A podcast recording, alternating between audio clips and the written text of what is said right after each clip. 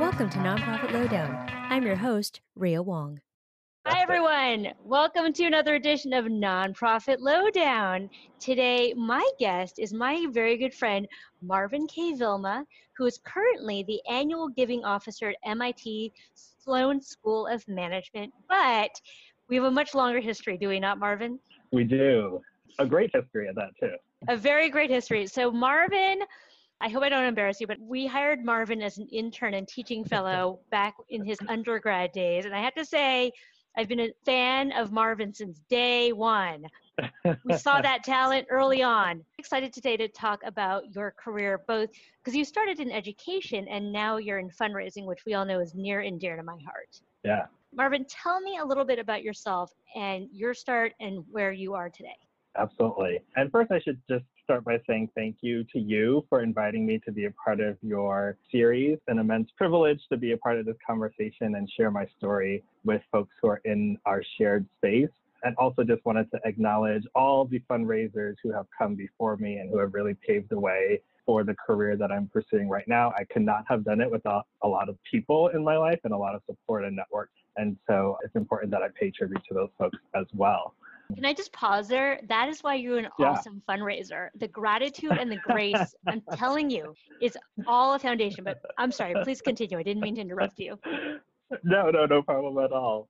So, my story actually, you are part of the story. And so I'm excited to share the story because you are an important part of the story. Philanthropy has always been a part of my life. I grew up in a Black church.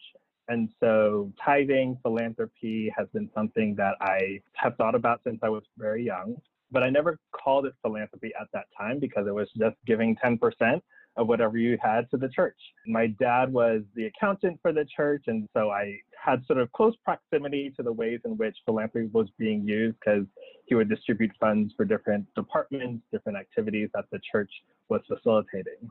But it wasn't until college, I would say, where philanthropy, fundraising really began to become part of my vocabulary and language. And it started off with Breakthrough New York. And I don't know if you remember this, but I think it was either my first year or my second year teaching with Breakthrough, where you invited me and a few other teachers to an event in Long Island to communicate with a few donors. And that was the first time where I saw fundraising in action because I saw you working in the room, and I think Natalie may have been there as well. And just seeing your interactions with donors and how you asked us to tell our stories and really sort of paint a vision for the work that Breakthrough New York was doing was my first entry point into fundraising as a career possibility and as an industry. So segue into further sort of experiences, I jumped into special events because of that event. And so I got an internship at Colgate working for the special events team because I said, wow, like these events seem really cool where you can meet donors and tell them about your story and do lots of cool things. And so special events was my foray into this career. I was planning large events where we brought in Hillary Clinton, we brought in ambassadors, and being a part of that team, part of that process of cultivating donors by creating these experiences for them was really awesome for me as a first sort of internship opportunity at Colgate. But frontline work was very foreign to me at the time. I thought special events would be my thing because I love logistics, I love making plans, I love seating charts and all that other stuff. But frontline just seems really hard. Making an ask seems really weird. Why would I want to talk to this person about their personal finance and their money? But on my journey, I realized that frontline work is incredibly important and it's a skill that any nonprofit leader needs to have. Despite the fact that every nonprofit leader seems to be scared of fundraising, it's an important skill that everyone needs to have. And so I said to myself, there's no better time or place to learn that skill than at MIT, which is where I was working at the time. I was in programming, but an opportunity came up in fundraising that sort of aligned with my interest. And I said, as a future and aspiring ED, executive director, I need to learn how to do this now and let me hop on this train while it's going full speed. Okay, first of all, Marvin, I am so touched that you credit me with your fundraising career. That really means a lot to me. And I do remember that. And I'm so glad that was a positive experience and you took away something valuable from that. As you know, I'm passionate about teaching people how to fundraise because I think, to your point, a lot of people are really afraid of it. So, tell me a little bit about the mind shift that you felt like you had to make along your journey because I know every fundraiser I've ever talked to has had a come to Jesus moment around their own baggage about money. Yeah, I think I still have baggage about money. So I, it's a never ending journey. But I think one of the important things that I had to come to terms with very early is that fundraising is not selling something. And it's a distinction that I didn't make before, but quickly learned under sort of the right mentorship and tutelage of folks. Uh, I actually did a program called uh, Plus Delta.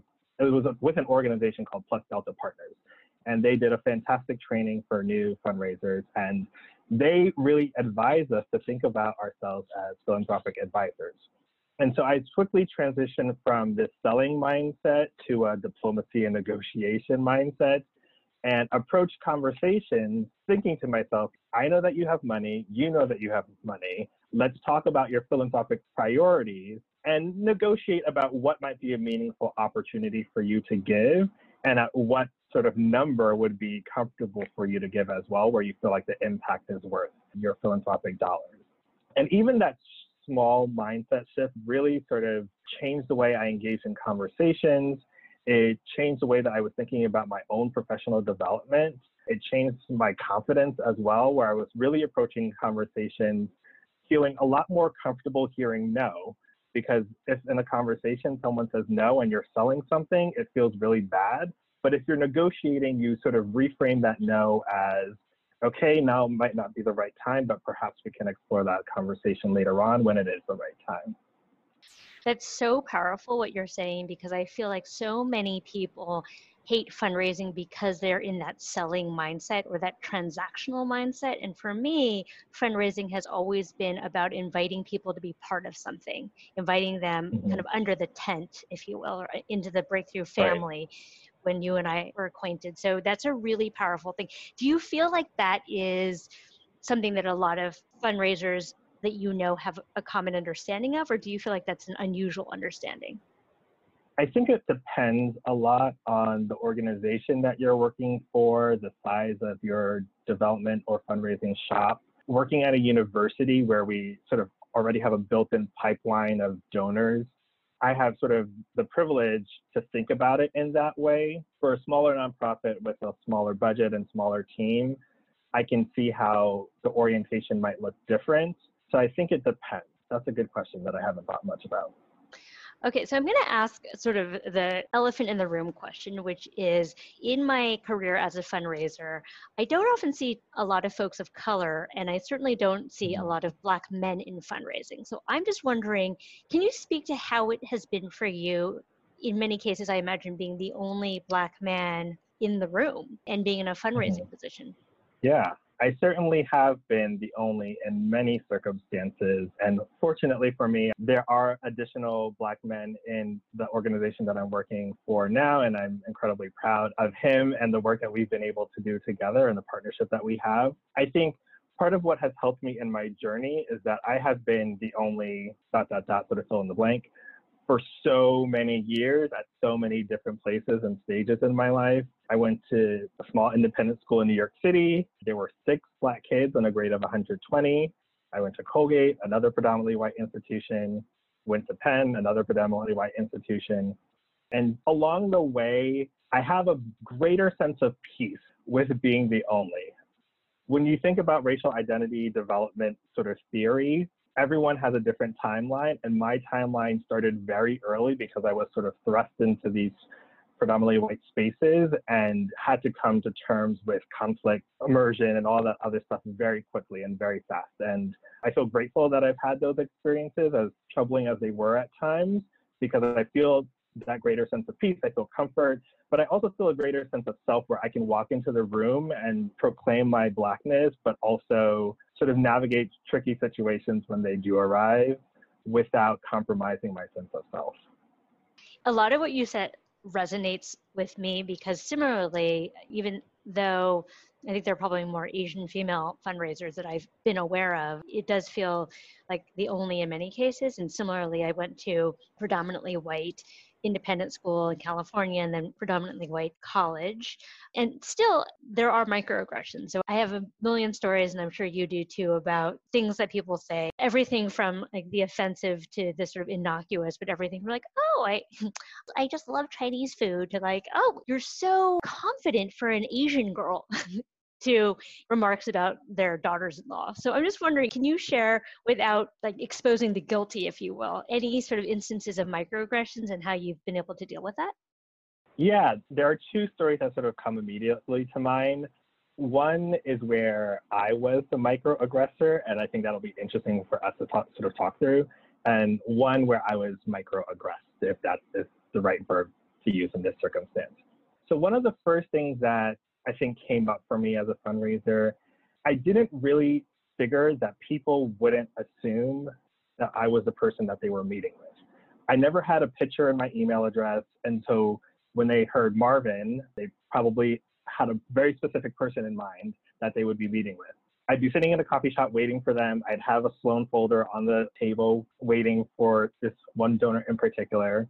He's like looking around the coffee shop, which isn't actually that big. And I, I sort of do a little hand. He gives me the hand back and he's still looking. And I'm like, dude, like, I'm right here. And so I got up and I went to approach him and said, Hi, I'm Marvin. And he said, Oh, you're Marvin. And it may not have been anything big, but it reaffirmed for me that he was not expecting to see me. And I think that's exactly what microaggressions do. They make you feel a sense of self doubt, which I did not appreciate in that moment and they make you sort of run through all these thoughts of was he waiting for? Why didn't he think i was marvin? Do i not look like a fundraiser? and all these other things. And that was a moment where i really started to question whether this career was right for me. But you sort of put on your jacket and you keep forging forward. But the other story is i sort of microaggressed someone else. I was meeting with a woman of color a black woman who was a prospect of mine, and this does not happen very often. I have very few prospects of color in my portfolio. And I was talking to her about her philanthropy. She was telling me about her life. She's incredibly successful, cisgender woman, married with a husband, has kids, doing everything that she wants to do in life, or seems to be doing everything she wants to do in life. During our meeting, when I was talking about engaging with the school, I said to her, I feel so badly for this, and it still sort of pains me to this day. I said, I imagine that it's difficult for you to be involved with being a mother. And she was like, let me stop you right there. My lack of involvement is not because of my mother. It's because I have all these other obligations that I need to take care of. And, and MIT Sloan is not a priority for me at this moment. And that was a moment for me where I just like, it clicked that there are these moments where we, you know, even as a person of color, can also become aggressive towards other folks who have marginalized identities or underrepresented identities. And it's important that we keep ourselves in check as well. We could have a whole other podcast about the mistakes that we've made. I mean, I've certainly stuck my foot in it more times than I care to recount.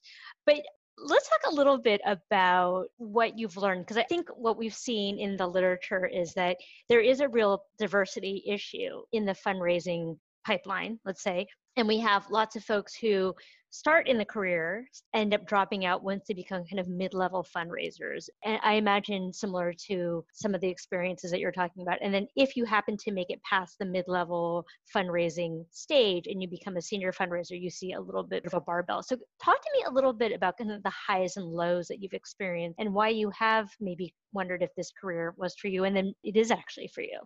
The moments where I question myself the most are typically when people tell me, just wait, it's not your turn, or just wait, you still have competencies to build, or just wait, you'll eventually get there. I believe myself to be an incredibly competent person. I believe that I have skills that are worthy of promotion, that are worthy of opportunities.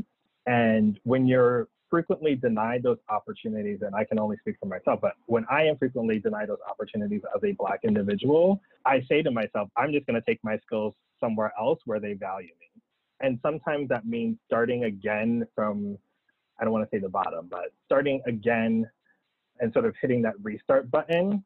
And so you go through the process and you work your way up, and then somebody else tells you to wait.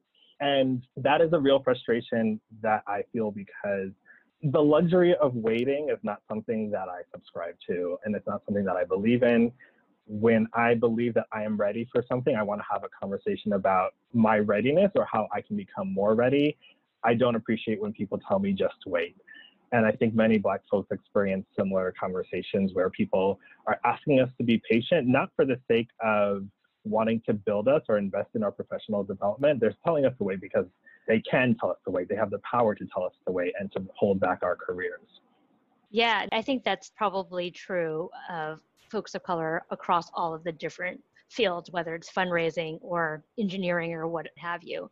Last question I have for you, Marvin. Can you walk me through one of your biggest successes or biggest asks or things that you're most proud of in your career thus far?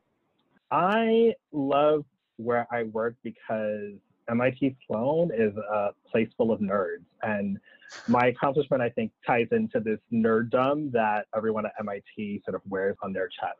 I had one donor who just came out of retirement and she was just ready to get involved, ready to think about her philanthropy more intentionally. And mind you, this individual has never given for her basically entire career 40 years of no giving when I met with her or so. And we had an initial coffee just talking about life, talking about her retirement. And she said one thing about wanting to start a company. And I latched on to that one thing because I am also an entrepreneur and I felt like we could really vibe in that respect. And we talked about the company she wanted to start. We talked about the strategy behind it. And I really started to engage with her as a human and as a person mm-hmm. with professional aspiration you know, despite having officially retired, she wanted to do more and engaging with her in that sense created a real strong bond. And we went from zero dollars in giving to 10K in one year, which may not seem like a lot for her in particular, but I think to go on that journey with her and to become sort of a confidant in a certain way felt really special to me. And she's in turn invested a lot of her time in me and helping me think about my own professional aspirations as I did for her last year when she was first starting her company. And that was just a really meaningful moment. Remind me that this work is really about human relationships and not just about the dollars at the end of the day. Yeah, I totally agree with you. I mean, what I love about fundraising is it really is about relationships and being interested in people. And so if if you can ask good questions and really engage with people on a one-on-one level fundraising is a great career in this period of racial equity reckoning let's say there's been a lot of conversations, particularly around fundraisers, about sources of philanthropy that we will and won't accept. And I know, in particular, MIT got into a bit, uh, the Media Lab got into a bit of hot water a couple years ago with respect to anonymous donations from Jeffrey Epstein. So I'm wondering, how do you really think about the line between donations that you will and will not take? And I'm saying this too because I think a lot of young people that I've talked to seem very ideologically driven about, like, oh, well, that's dirty money. And if you really think about it, like all money in some way is dirty money. And so I'm just wondering, how do you thread that needle for yourself? You could also pass if that's too controversial. Yeah. I'm going to answer your question by not answering your question. I believe in a world where when philanthropy has accomplished what it is meant to accomplish, philanthropy would not exist. The distribution of wealth would just look very differently if we were all to think creatively and to be visionaries regarding our work in philanthropy. And so I am not the most fervent capitalist, which is why it's hard for me to answer that question. But I think it is important that we as fundraisers go back to our core and think of ourselves as teachers and educators. When I am engaging with donors, I have something to offer. And what I'm offering to them is creating a space for them to think critically about what they're giving, why they're giving it, and also to encourage them to think critically about how they actually accumulated all the wealth that they've accumulated and what that means in the greater context of the world. It is unfortunate that many fundraisers are not empowered to question donors. And not that I question all of my donors, I certainly don't because I don't always feel the need to. But I had a really interesting conversation with one in particular where he was talking about venture capital and private equity and wanting to amass so much wealth so that he can finally be philanthropic. And I said, well, let's engage in this conversation a little bit more and talk about why you want to accumulate so much wealth. Why is that so important to you so that you can be philanthropic 20 years down the road when there are things that you can do right now? There are different ways of thinking about making an impact in the world. And so if we see ourselves as educators, as teachers who can guide folks through these critical conversations about wealth and philanthropy and conscious capitalism, I'll say, I think that move mountains, to be quite honest. But that's a circuitous way of answering your question without answering your question. Marvin, that was actually a beautifully put question, and I would answer it similarly, but probably more crudely, which is I think there are two things. That number one, I think the most badass thing that we can do, the most revolutionary thing we can do, is to divert resources to causes that we hold dear, to causes that are important in the world. And to your point, I think it is incumbent upon us to help people who have amassed this wealth to understand the responsibility and where all of it has come from. So I don't think it's an either or, I think it's a both and. Maya has a question. Maya? Yeah. Yes. Hi, Marvin. So my name is Maya. I currently work for a nonprofit doing fund development and event coordination. And so my question to you is what resources, um, tools, or networks would you recommend to someone of color or just anyone looking to get into fundraising and special events, um, hopefully eventually in like higher education as well? Thanks for joining and for asking. There are communities out there, communities of color, of people who are in fundraising for higher ed, we have CASE, and I'm a part of CASE District 1 in particular. We have a very active community of fundraisers and advancement professionals of color. I don't know where you're located, Maya, but finding your local CASE organization, they might have an affinity group within the district that you can join. There's WOC, Women of Color in Fundraising and Development, relatively new group there's the Rooted Collaborative, I believe, that is also a group for folks of color in fundraising. If you join your local AFP, Association for Fundraising Professionals, sometimes they also might have affinity groups. Oh, and Jeanette put out their AADO. They host awesome webinars, and their conference every year is fantastic. Or the conferences that I've been to have always been fantastic. And AADO used to stand for African American Development Officers, but I think they're just using the acronym now. So lots of organizations out there, and definitely reach out to people who have chatted here. Reach out to me on LinkedIn, and we're all connected and we're all in network together. Hey, Ryan, welcome. Thank you so much. First, I'd love to say thank you, Marvin, for the transparency and honesty. That's incredible to hear. And thank you, Ria, for bringing us together to just have this conversation. My questions sort of in line with what you asked earlier. I was just wondering how this current climate, both a pandemic that the US is still very much so struggling to deal with, as well as an uproar for policing and just the general treatment for Black lives. How has this current climate affected your day to day as a Black professional? And also, how has it changed your institution's fundraising initiatives, if at all? Ryan, and thanks for joining. It is good to see you virtually. Well, obviously, I would prefer to see you in person. So I can't speak for MIT.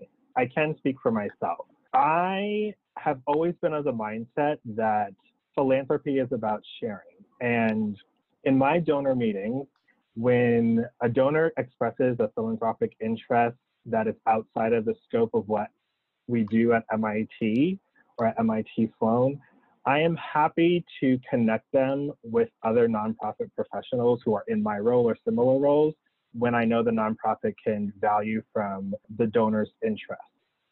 That is not something that many people do, but it's something that I think we should all do, especially during this time. I have one donor who's expressed an interest in giving uh, towards racial equity. And so instead of talking about MIT Sloan or ending the conversation, I had a conversation with her about other organizations in Greater Boston that might be of interest to her. And so I see my job as not just being knowledgeable about MIT Sloan and sharing our mission and vision and all that stuff. I see myself as an ambassador for other organizations out there who can use support from the network that I have access to as a university advancement professional. So that's one thing I would encourage folks to think about. And I think sort of the other thing, and this is more simple and basic, but I think important to remind ourselves, is that every time that you wake up and do your job, especially you know you're in higher ed as well, when we do our jobs in higher ed as advancement professionals, every day that we show up is a political statement. And so I think it's just important to stick with it unless you feel unsafe or anything like that, but sticking with it and challenging systems within our professional work and continuing to do that every day, that's a political statement in and of itself and speaks volumes to you as a person. Marvin, I actually have a follow up question to that. I'm wondering have you noticed any drop off in donations to Sloan as I know people right now are thinking about their philanthropic priorities, voter suppression, upcoming elections, racial equity, and so forth? Like, have you noticed any impact? We've noticed impact, and we did not hit goal this year. None of us were really surprised by that. With the coming election, with racial injustice, with the pandemic, people's priorities have certainly changed, and that's okay it does make it challenging in a university setting when we don't want to raise tuition. There are other sort of moving pieces that we have to consider, but it has impacted our bottom line quite a bit.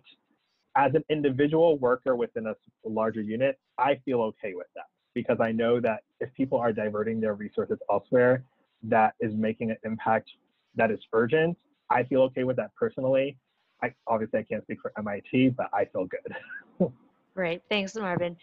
One's coming in from Jimmy. Hi, Ria Marvin. Thanks so much for presenting and sharing your experiences, insights, and thoughts. My question for both of you are Are either of you hopeful for the diversification of our profession?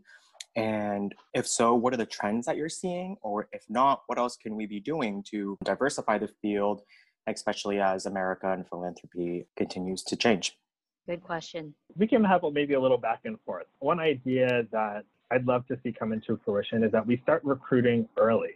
And I know that there are folks working on this already, but I just want to sort of amplify that financial services, they start recruiting in college, consulting, they start recruiting in college. Why can't we start doing that as well? Making a name for fundraising as a career pathway that people can really pursue. I think when people think nonprofit, in college, they think low pay, they think long hours.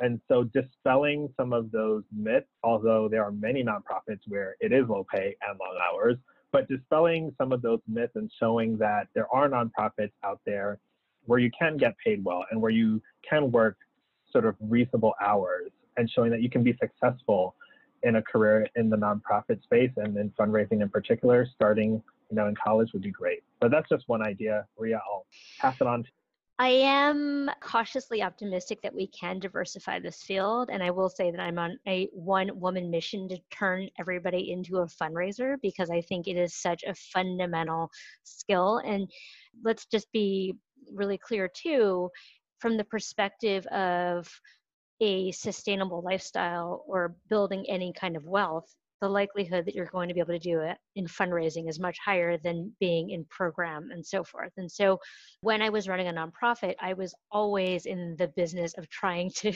turn everyone into a fundraiser, particularly the program people, because I thought that they had such an amazing story to tell about the work. The thing that I thought was the biggest obstacle is that a lot of people have very negative feelings about money and that somehow money is dirty or that engaging in the act of fundraising is somehow less noble than being on the front line of program. And so I think that where I see opportunity is for us to really shift folks of color's relationship to money because I think historically in this country people of color have not been generationally wealthy. We have, I think, a, a very scarcity mindset relationship towards money and therefore without this healthy relationship with money or this psychological health around money it's very hard to be an effective fundraiser. I'm wondering marvin would you agree with that? Is that just me opining in my little corner of the world? You are not opining in your little corner of the world. I agree. Our relationship and by our folks of color our relationship with money is complicated and unpacking some of that mindset of and sort of figuring out why we believe or have complicated relationships with money is really important. I think going to an independent school made that easier for me because I was confronted with money and lots of money real fast and early in my life. But for folks who haven't had that exposure until college or later, it can be a bit trickier. And so spending some time thinking through that and doing that internal work, work is incredibly important. Yeah, it's interesting. I was actually reading just this morning this book about money mindset, and the author was talking about three different places in which we get our subconscious, when he calls blueprint about money, it's verbal, modeling, and experiences. And so when you think about in your life growing up, what did you hear about money? What did your parents say about money? What sort of behaviors did they model about money? And then what sort of experiences did you have in your life that really triggered your thinking about money? For us to be really effective fundraisers and to have a healthy relationship with money and philanthropy and wealth, we have to unpack all of this subconscious baggage that we have that we don't even know that we have. Yeah, we unpack it and we also remain skeptics of it. I think there's a lot of cognitive dissonance that we feel because we want to see a world that is more equitable, and yet we have to ask these incredibly wealthy people. And so that cognitive dissonance is something that you will have to grapple, or something that I grapple with constantly. And so for me, it's yes, unpacking my relationship with money and being sort of comfortable with that cognitive dissonance because I aspire to see a world where we don't have to think about philanthropy. I aspire to be in a world where we don't have to think about socioeconomic equity anymore. But this is the reality that we're also living in right now. And so I try and keep a healthy balance of both. Thanks, Marvin. I'm wondering, Marvin, what advice might you give to your younger self or any folks who are thinking about becoming career fundraisers? So, a little bit of a follow up to what Maya originally asked. One is to think about your sort of quantitative chops, taking classes in analytics or becoming not pro per se, but becoming more comfortable with things like Excel, SPSS, Stata R, whatever it is. I think that's important because in philanthropy, we work with lots of numbers, we work with, with lots of data, and feeling comfortable navigating those systems is important. And I will give a shout out to one of my previous employers who is in the room who helped me to become more comfortable with working with numbers and thinking about data and thinking about data infrastructure. It's such a help to think big picture with numbers, but also have the empathy to really relate with people as well. My second piece of advice I would give myself is to volunteer with organizations that have more constrained budgets that might need support from someone like me who is learning the craft in a more advanced shop with more resources. There's a lot of value that I've taken from volunteering. I used to be the director of fundraising for a small startup nonprofit where we were writing grants, we were building our individual giving program, we were just doing a lot of things from the very start. And that just gave me exposure to the lay of the land. Whereas my role at MIT, I was doing frontline work day one, and I never got exposure to other parts of the fundraising world because I was hired for a very specific reason. So volunteer and share your time and energy with places that need your support, and you can learn a lot from them as well. Marvin, this is something that you've been talking about and haven't said explicitly, but I also think this is probably why you're a very effective fundraiser, which is that you have a really clear abundance mindset, which is there's plenty out there and we just need to share it and unlock it, but that you're not coming from a place of I need to hoard these networks or this money for myself, which I think is probably why you're super successful. I'm going to call um, Marcus. As an African American male myself in the fundraising world, I think about how the student body continues to be more diverse compared to 20, 30 years ago. I'm interested to hear from you. What do you think we can do as fundraisers to begin to educate students that are currently in school now, especially thinking about those that are in particular student groups centered around minorities. What can we do to help teach them about philanthropy so that when they do become alumni, they understand the importance of it and appreciate it a lot more? That is a great question. And I feel like you answered your question, which is the best part.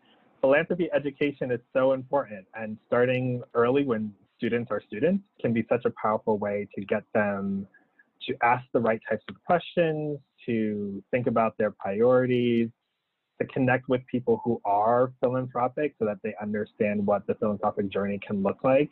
Yes, that's everything you just said and more. I think that's incredibly important. I will say that, and I believe you work at a university as well. Something that I don't appreciate about university fundraising is a class gift campaign, because I don't think it does students any good to think about their university as being the sole recipient of their philanthropy. And so the more sort of broad and general philanthropy conversation we can encourage, the better, rather than just thinking about our institution as the recipient. And I'm not saying that's what you suggested, but I'm just sort of talking out loud here. Great. We've got a question coming in from Molly. This is a juicy one. Are you ready? Hey, Molly. Hi. Hi. Thank you all for this. So, fundraising, quote unquote, best practices have been developed based on the assumption that your prospect is an older white man. So, you mentioned at the beginning of this session that you went through Plus Delta training, and I'm sure MIT offers their own professional development programs to frontline fundraisers. So, not trying to get you to throw either of them under the bus, but I'm just curious where you've noticed bias in the ways you're being coached on how to approach prospects, and what advice do you have about identifying bias in the donor relationship cycle? That is a good question. There's bias throughout the entire process. There's bias in every single PD that I've attended and been a part of. I don't know that I will have an answer to your question in the time that we have left, to be honest. As an individual, I feel that I've been able to repurpose a lot of what I've learned and make it work for me. It is not a perfect science. I also think about it through the lens of a teacher. When I approach students in my classroom, I always tell them to come with a curiosity mindset. And that's what I think the entire donor engagement process is about coming in with a curiosity mindset. I am disappointed by my response to your question, Molly, but I would like to revisit this question at some other point. Yeah, it's a it's a complicated question for sure. And uh, again, Molly, I feel like I have an incomplete answer, but for me, I've always approached fundraising through the lens of having people share who they are and what they care about.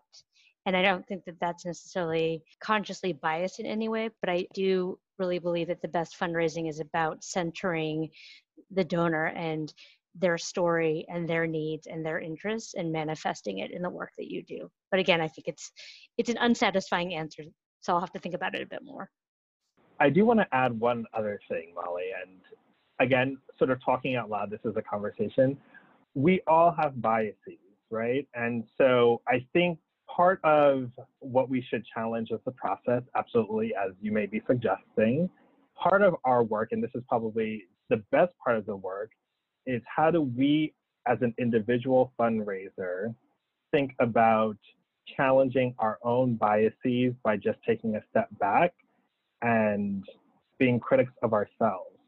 So, like the plus delta process that they teach us, there are biases in there, but as an individual fundraiser, I have the capacity to sort of think through the, those biases on my own and sort of reflect and refine based upon new learnings that I have. It's an important question to ask, and thank you, Molly, for bringing it up. One more question, and our question is coming in from Vincent.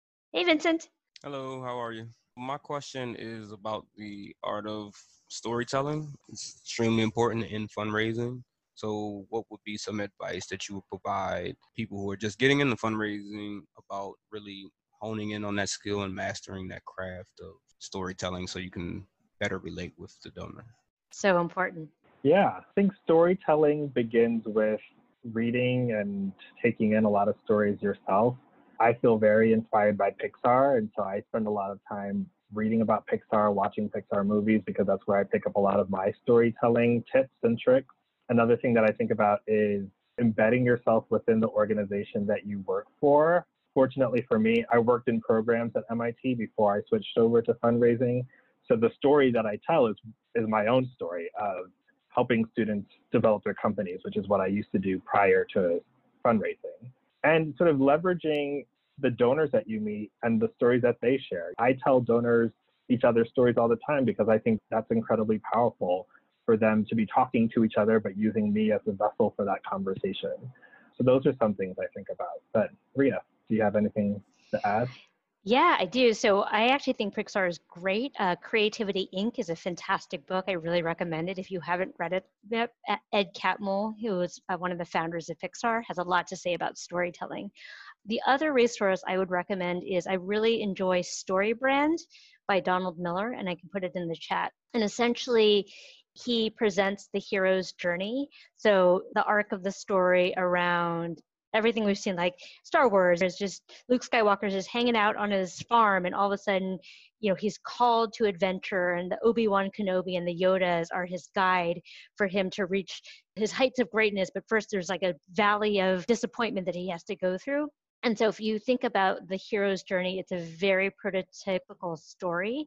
And I think the mistake that a lot of fundraisers make is that they try to make themselves or their organization the heroes of the story.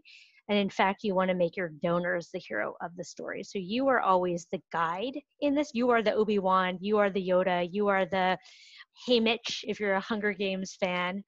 And your donor is always the story because everyone is the hero of their own story. Everyone is the star of their own movie. And I talk about this a lot, which is one of the great things that Danny Meyer, who's a famous restaurateur here in New York, has always said is everyone is walking around with an imaginary sign on their neck that says, Make me feel special. And so, as we think about storytelling, we tell the story of our organization that is enriched by the participation of our hero, i.e., the donor. And the last thing I'll just add, Vincent, is it takes a lot of practice. So once you've really honed your story, practice it a lot because it's hard to have a concise, compelling, evocative story that you can tell in a very short amount of time. And one quick addition to that is practice your story and also solicit feedback from people. It's okay to ask a donor at the end of the conversation what resonated with you from what I shared today. And that sort of instant formative assessment. Formative assessment is a teaching thing that we talk about, but feedback loop, we'll say, can really help you to refine your story and think about, okay, if this resonated with donors, maybe I should get rid of this and add in this instead and help you to really shape it so that people feel connected. Oh, last thing I will share is Marshall Ganz, who is a professor at Harvard, has what he calls public narrative, which is the story of self, the story of us, and the story of now. It's available for free online. I really recommend it. And it is a way to invite a conversation with your funder and to really engage on a very personal level. So, those are my recommendations. So, in our last minutes together, Marvin, any last thoughts that you can share with folks on the call? I mean, this has been such a rich conversation, and I really thank you for sharing so openly and generously with all of your thoughts and experiences.